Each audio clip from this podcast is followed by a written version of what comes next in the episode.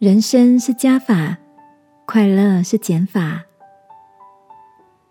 晚安，好好睡，让天父的爱与祝福陪你入睡。朋友，晚安。今天有哪些事让你笑着的吗？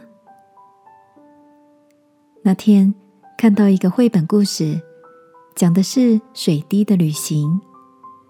快乐的水滴从彩虹前方的天空跳下来，哭泣的水滴从早晨的夜间轻轻滑落。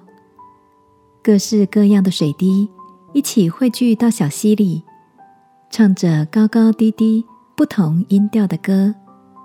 慢慢流向大海，于是大海的每一个浪花里，都有着来自水滴们独一无二的记忆。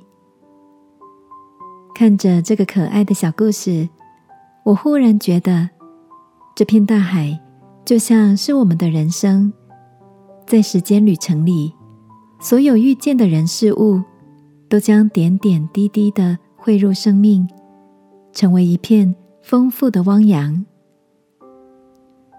亲爱的，如果人生是一片海洋，你是不是也常在这些浪花里看见感谢和祝福？或者，你偶尔会被淹没，呛溺在忧郁的波涛里？如果你觉得这片大海过于汹涌，或许我们也可以学着像故事里那些快乐的水滴。选择在阳光中跳跃成轻盈的空气，然后再从云端高空弹跳跃入泳池里，以不同的形式拥抱孩子们的笑声。我想起圣经里有句话说：“要将心智改换一新。”如果人生是不断汇入的加法，让我们学习用减法思维。单单留住那些天父眼中值得真爱的人事物，然后用新的心智活出喜乐的生活，勇敢告别那些会让自己陷溺的过去吧。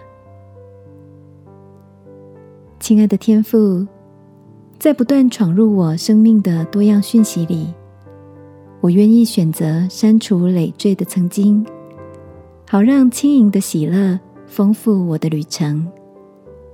祷告，奉耶稣基督的名，阿门。晚安，好好睡。祝福你的生命，扬奏喜乐的乐章。耶稣爱你，我也爱你。